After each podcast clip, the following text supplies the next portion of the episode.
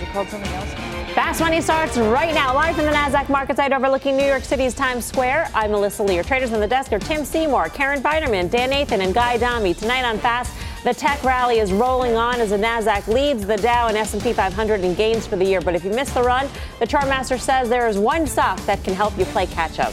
Plus, Lyft unveiling its plan for its public debut this month, and it could have major implications for the broader markets. We will explain. But first, we start kicking off March in the green. It has been the best start to the year for the market in nearly 30 years. The Nasdaq locking in a record-breaking 10-week winning streak, and the S&P finally breaking above and closing above that key 2800 level. So, with spring just around the corner, is an even bigger rally blooming, and what will take this market the next leg higher? Tim Seymour. Is that why we're getting Vivaldi here? Four seasons? Nice. Nice. Vivaldi. Nice. What can I tell you? So, look, what does the market need to get itself into spring? I think we can't see rates, which today got, went from essentially the low end of the range. We're now above 275 in the 10 year. That actually worries me a little bit. And, and when we got some comments by Dudley this morning that actually uh, something about the dog that doesn't bite in terms of inflation, and but that the Fed could start to hike in the second half of the year, that's what worries me. If we stay range bound and range between 275 and 3 or somewhere between 260 and don't get too low, I think the market likes that. I think we've reset earnings expectations. I think the rest of the world, for the short run, has seen a bottom in terms of their growth, and I think we actually have a bit of a, uh, you know, of a perception change for the market. I mean, if, if expectations are set so low at this point when it comes to earnings, but also growth expectations around the world, China and Europe, here, Guy. Yeah, but this and is we the point that Dan Nathan, who's now on my right, will be on options action in a few minutes. Made a few months ago when the S&P was trading down to 2,400, give or take, and he said, you know, this is the opportunity now. The market's rallied 18%, so maybe the expectations are also low have now somewhat been priced in. Again, I understand what Tim is saying. The fact that the S&P stays at 2,800 leads me to believe maybe there's another leg higher. I think this is where we roll over from, and maybe earnings in the back half of the year will disappoint again, and maybe the Fed will be in play. And oh, by the way, maybe President Trump won't get this much anticipated deal with China done. Yeah, to me, it's all about the China deal at this point. I mean, I really do think the Fed, the Fed is really sidelined for a while. So the, the China deal is a lot priced in already, though. I mean, we've been sort of chugging higher on the trade progress, which I hope there is some because we hear a lot about it, but I don't know if there actually is any. So I feel like with the VIX here, I mean, today, you know, the VIX came in a lot. I like what I own. If there isn't a China deal, I am absolutely going to lose money on what I own. But I think you got to have protection here because it is, it, uh, you know, Grasso's talking about we get a China deal and it sells off on the buy rumor, sell the Yeah. news kind of thing. That could happen because we've seen quite a move pre-deal.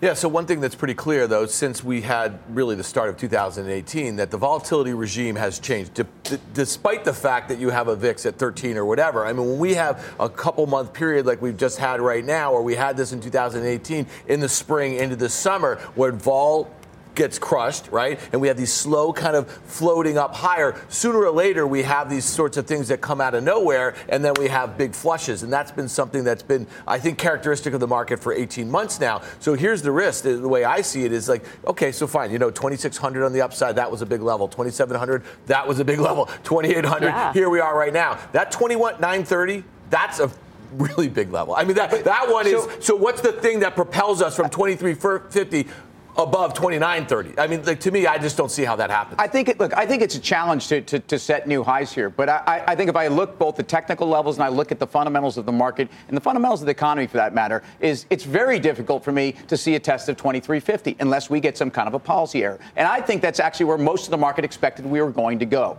So um, I, I think, eh, look, at 2800, you're all probably right. We've had a very big run. I'm not telling you that it's, it's straight to the moon. I'm telling you that I don't think this market is going to reset significantly lower. I think the market can go sideways here. I think we now actually probably need to get that first quarter earnings cycle in, and I know we're still a few weeks away from that. But the good news here is that if we stay range bound on rates, what else are you going to do? I mean, seriously, look at look at how equities have responded in lower earnings growth environments over the last four years, and that's been an environment largely for equities to drift higher. Is this a Tina market? Oh, don't. I, I mean, are we don't. are we to the point where we did. bring She her did. back? We bring her She did. back. Well, Tim, you actually brought her back Tina's- into the Tina's very conversation. attractive at You said, what else are we going to do? At a Which is, 265, there is no 275, 10 year. Tina all day long.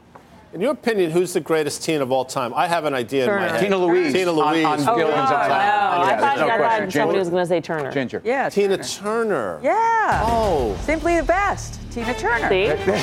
Nice job. Amazing. That's Nicely done. Jason in our back in EC doing an amazing job with Yes, that. nice that job. should be the song we play if somebody ever wins one of the power pitch polls. We'll put that up to Twitter once again. Right. With that said, to are there markets. stocks you can buy in an environment where me personally doesn't think the market can go higher? And I'll say continued yes. For example, and we've talked about this.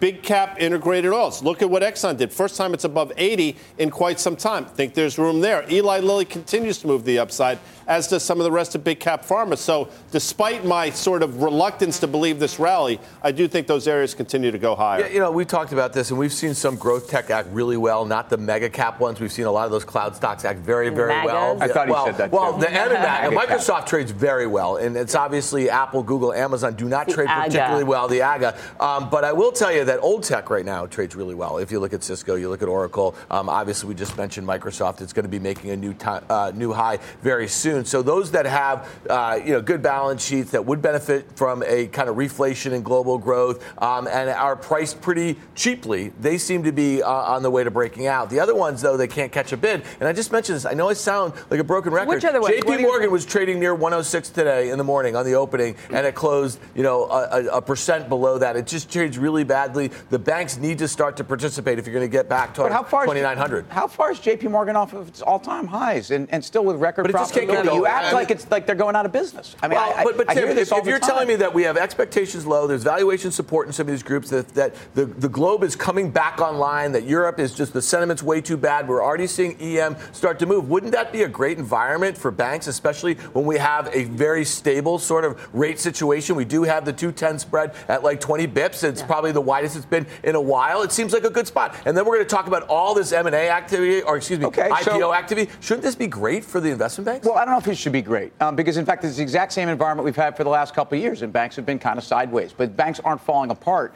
Uh, and I look at the environment where uh, banks are trading on a, on a PE multiple or a price to book multiple that's basically near a trough. Uh, and, and that's, I, I don't know, are we going through a secular change? I thought we priced in banks having had peak earnings before the crisis five years ago. Um, and yet we see actually some of these banks have really cleaned up their balance sheets and, and, and become efficient players in their respective sectors. So, I, you know, I, I- I don't have a problem with JP Morgan here. I own it. I agree. I just want to yell at Dan also because it's just something I like to do about banks. Yeah. You're talking about valuations, you're looking at JP Morgan at what, 11 and a half times earnings, right? Their return, their return on uh, common equity, 17%, right? So they're making a lot of money. And I understand the market hasn't really cared. But I think that if you, at this price, the risk reward is so compelling to me for JP Morgan, you don't need a, an explosion in, uh, you know, the economy. The economy's doing fine. Their loan growth is fine. I think you know they talked about trading revenue being down for January. That's a, that's such a, a little blip, and yet it seems to be weighing on it. I'm happy to own J.P. Morgan. I think you're going to make money from here. Yeah, I don't know. but My point's a little different. Okay, so the things that got us here, the things that made new highs before the market has made a new high, are cloud stocks that are trading at 80 times earnings. We have a Boeing that's literally gone 140 points Right. parabolic, trading at 25 times. You know, it's stuff that doesn't have particularly valuation support. So you would like to see at some point broadening out to this value stuff. Now we did mention old tech, and that's kind of working. But what's wrong with the AGA? What's wrong with those horses that got us to the highs in early 2018? But isn't it all right that we have other things taking us to high? Yeah, but, why the, should it? but the stuff that's gotten us here right now, they're not going to help a whole heck of a lot from here on out. Carter Braxton Worth tells All right, us that all I- the time. So if we do not have a rotation into some of this mega cap stuff, we're not getting above 29.30 in 2019. It's not going to happen unless we have them start to participate. Well, I I don't know that we won't get some of that participation, by the way. And it may be the, the wrong time to start talking about an Apple, but when we talk about mega cap tech, mega cap tech and expectations that have been reset, I mean, no one has any expectation that some of these big I- I- boys could move. And I agree. So- I would just like to see them trading better. The same thing with your JP Morgan on a day like today. That's all I'm saying. all right. quickly, here's a bank that I would watch if you want to sort of something that could augur poorly going forward. Citibank, which has rallied significantly off the lows that we saw December 24th, is now at levels that it sort of went down from in the middle of November. Citi does not trade particularly well. Last couple of weeks, notwithstanding. Talk about valuation, that's been the reason to own it. But again, the stock hasn't traded well. If Citi rolls over here, which I happen to think it will, wonder if that takes the rest of the banks with it, and in fact, does that take the rest of the market with it? Something to watch. Hmm. Coming up. Lyft in full gear, unveiling its plan to go public later this month, and its biggest advantage could be its early start. We've got the details. Plus, Tesla shares in turmoil, skidding back into a bear market as a company and one trader thinks the selling is about to get even worse. He will explain how he is playing this wild ride. And later, Martha Stewart, Snoop Dogg, and Pot. Is it a good thing? The Bud Buddies are working on a new line of CBD based consumer products for Canopy Growth. What does this mean for the cannabis craze? A top analyst will tell us. We're live from Times Square in New York City. Much more fast money right after this. Welcome back to Fast Money. Ride sharing app Lyft filing for its long awaited IPO today. It is expected to be one of the first tech unicorns in a packed class of 2019 public offerings, which could give the future stock a jump start. Let's get to Leslie Picker back at headquarters with the details. Hey, Leslie. Hey, Melissa. For Lyft, being first, well, at least before Uber, may be best. There can be a significant first mover advantage when it comes to IPOs of similar businesses. For one, Lyft will be the first one to tell its story. It will be the company that sells the market on how a ride sharing business business should be valued, and its post IPO performance could help support or alter or deter the plans of other IPOs coming down the pike. There are several recent examples of this. Years ago, Box and Dropbox were both quietly preparing their respective offerings. Box went public first. The stock soared on day one, going from 14 to 23 a share. But a year later, the stock traded around $10, and it was another three years before Dropbox was able to debut. Another example is Fitbit and Jawbone. Each company had a multi billion dollar valuation in 2014, but Fitbit went public first. We all know how this ends. A few years later, Jawbone liquidated. Now, it's worth noting that just like Lyft, both Box and Fitbit were the smaller company. They were the had smaller private valuations than Dropbox and Jawbone before their IPOs. That said, Uber has already confidentially filed its S1. The company is going public, but it's hard to ignore the impact that Lyft's deal could have on its larger rival. If Lyft's shares plummet after the IPO, some investors may not be willing to try their luck on another ride sharing IPO despite the differences between the two businesses. Now, if it does well, that could cause investors to pull money from Lyft, reallocate toward Uber, which could cause Lyft's shares to decline, Melissa. All right, Leslie, thank you. Leslie Picker at headquarters. Uh, Leslie had mentioned the differences between the two businesses. One big difference is the operational geography of the two businesses. Lyft is primarily U.S. and Canada.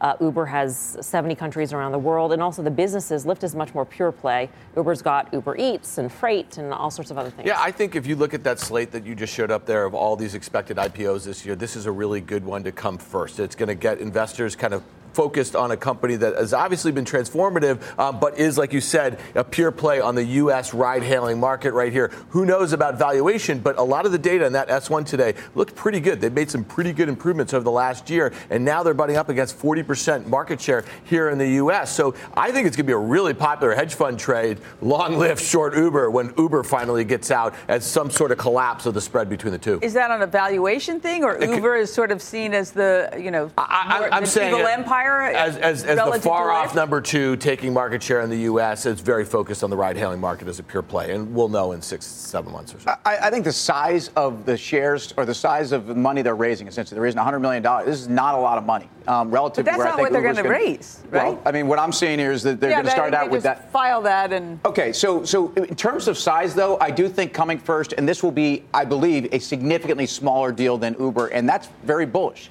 Ultimately, there's still a scarcity effect. It still is that pure play. Um, I, I, think it's going to set a proper tone, and I think people have been waiting so long for these deals. Nobody's rushed into this. Neither one of these companies. There's an argument that Lyft is bleeding money, and they've lost, you know, yeah. one and a half times more than they did last year. Those are the numbers. Uh, they also doubled revenue. So um, these are growth companies at a time. People have been paying up for these deals. We've been talking about essentially that second wave of, of growth dot coms that have come through in the last 15 months as being the ones that have outperformed everything else in the market over the last year. And I would expect you're going to see the same thing. So even the growth area, even if the growth areas like the FANG stocks are not performing well relative to the broader markets, and it's a value trade that's more in favor right now, these particular growth stocks should do well? Well, I'm not certain. I'm, I do not know how to answer that question, but I will tell you is if the IPO market is opening up with Lyft, with Uber, with some of these companies, where would the first place I would go? I'd go back to the exchanges. Now, the Nasdaq is traded from 95 down to 80, bounced back to 91 now. They report, I think, in the middle of April, 16 and a half times forward earnings.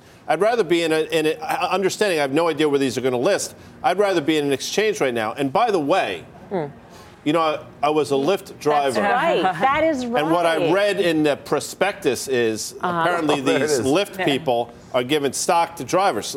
What are you going to do? That's documented. you can take stock, or I believe cash. No, I'll take no, I'll take stock. Nice hat. You like dude. the gloves? The Is gloves. that is that uniform? Is that like no, know, it's is that my company uniform. issue? Because when no, it's not company issue. it's I thought I swizzle wanted to issue. look good. It's swizzle issue.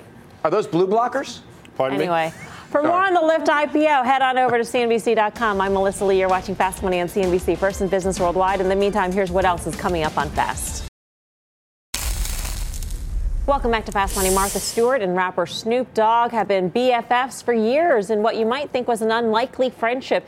And now the two have grown even closer. They've become, in fact, bud buddies. The lifestyle guru entering a partnership with Canopy Growth to help the company develop a new line of CBD based animal health products, all thanks to connections from her longtime pal, Snoop D-O double G. Check out Wow, shares of Canopy. Growth. Now, if 75% this year as a whole group of pot stocks have caught fire, our next guest says these are all signs that the CBD boom could become an 18, uh, excuse me, 16 billion dollar industry. Vivien Azer is Cowen's senior research analyst who covers beverages, tobacco, and cannabis. Vivien, great to have you with us. How do you come up with 16 billion dollars when there's so much regulatory uncertainty surrounding the CBD space in particular? I mean, the FDA had Scott Gottlieb just this week said it could take a couple years for the regulations to pan out. He had mentioned things like higher concentrations of CBD should go to pharma, where lower, lower concentrations should go to food and supplements.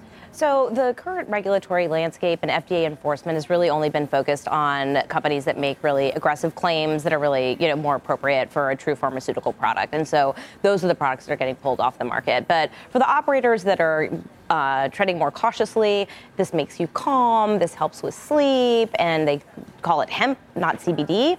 Those have been commercially viable. And the current market in 2018 is estimated to have done between 600 million and 2 billion. And we think it was probably at the higher end of that range because when we did the sizing analysis, we took two approaches. We did a top down uh, analysis. Uh, and a bottoms up. On the top down, we were surprised to see that 7% of consumers in the US today already consume CBD. It's a lot. Already, Already. CBD. Admit to it. In our proprietary survey, yeah, we survey 2,500 consumers every month. So, in terms of uh, where the opportunity is for Martha Stewart in a canopy or, or any other Tilray, along with authentic brands, I mean, there are a number of companies who have sort of partnership with brand creating companies. Uh, where, how do they go about tackling this big percentage of Americans who already are consuming in some way? So um, you can go asset heavy or asset light. And so Canopy True to Form is going to go a little asset heavy. They've already announced they're going to invest 100 to 150 million dollars in CBD extraction and production in New York. They've said they'd spend as much as 500 million dollars in the U.S. Tilray, of course, going asset light. They're just going to do the extraction with the partnership with Authentic Brands. Vivien, um, congrats to you and to Cowen for being way out in front of this trade. And, and so when you see this, it almost seems to me that CBD has jumped ahead of hemp has jumped ahead of cannabis on some level to give all the big players who are deep into cannabis this opportunity to build out infrastructure right now in a legal framework so that they're ready with brands, they're ready with distribution. What's the most exciting part of this? Yeah, so I think it continues to lend legitimacy to the cannabis plant as a family, continues to destigmatize it for consumers, and really offers a new solution for consumers that they haven't really seen in the marketplace before. Amazing. So does this help with? Um, I mean, Tim had mentioned sort of the infrastructure, et cetera, but in terms of the banking, money is sort of fungible. So does this help with the banking aspect? eh, You know, before the passage of- of the Safe or the States Act on the THC side of the business. No, I don't think so. Uh, we really need Congress to act. Um, and we do think that there's a pretty good chance that the SAFE Act passes in 2019. It's a $10 billion cash industry, um, which really um, creates problems around money laundering and criminal activity. All right. Uh, top pick quickly, Vivien. In this Canopy space? Growth. Canopy. All right. Great to see you as always, Vivien Azer of Cowen. Um, do you want to? I think you stick. I mean, listen. You know, the, the the regulation here in the U.S. That's the really hardest part about this thing. And so, like, the cannabis seems like a really interesting situation here. Um, but like, these stocks have run, and I know that you you congratulations you Tim. You were on this story early, but I think you're much more cautious about them right now, especially after this very short dated run. It's look, it's hard to get excited after a 75% run. Valuations don't make a lot of sense. But when you look at a Canopy or you look at an Acreage or a Curaleaf, um, guys that are multi-state operators, Harvest, these are these are guys that are positioned and they're positioned so that they can take advantage of hemp that is legal, even when the FDA finally gets around to you know telling us what products and how they can function. Um, you have to find a way to get around the valuations. I think the guys that own assets and own a global footprint, they're developing brands, uh-huh. and they're developing those now that I, I think will be part of this valuation story. What what is the biggest obstacle right now for institutions to, to get into some of these multi-state operators? I mean, I've heard the argument that multi-state operators in the U.S. are the bigger opportunity than the guys in, in Canada at this point in terms of valuations. I, think that's right. And in fact, while you know Vivien talked about how quickly this the, the hemp CBD market is growing and the potential size of this, what we're also seeing is this is allowing institutional players, especially in the private equity market, are going big into these deals. And, and I think you know we've always talked about this with new asset classes. What are the institutions coming? They're coming, and, and they can own the MSOs right now in most cases, especially ones that are listed on Nasdaq and New York Stock Exchange, and they should because this is a diversified play. It is time now for the final trade on this Friday. Tim Seymour. Well, we talked about global cyclicality. I still think that FedEx finds itself in a nice spot here after a nice pullback. I like this valuation, FedEx. Karen. I have a very, very similar trade. Everything that he said, I agree with. so, uh, UPS, valuation play as well. Yeah. Hey, big shout out to a big fan of the show, my dad. Happy birthday oh, today. Hey, nice. And then, yeah, and then stick around. Uh, OA, we're going to say defined risk, long trade, Western Digital. Gee, now. You know, apparently Martha Stewart and the Snoop Dogg person, they watch this show. Snoop Dogg. Probably watching, right, right Big now. Big fans, I hear. Huge. So you should tell. I mean, you're invited. They have an open invite. Is that correct? Oh, absolutely. Yeah. Oh, final trade. I mean, this is like your camera. last final trade in a long time. I'm not going to be here for a while, people, so get used to it. But the NASDAQ going higher from here. All right, that does it for us here on Fast Money. See you back here Monday at 5 for more Fast Do Not Move. Options action starts right after this.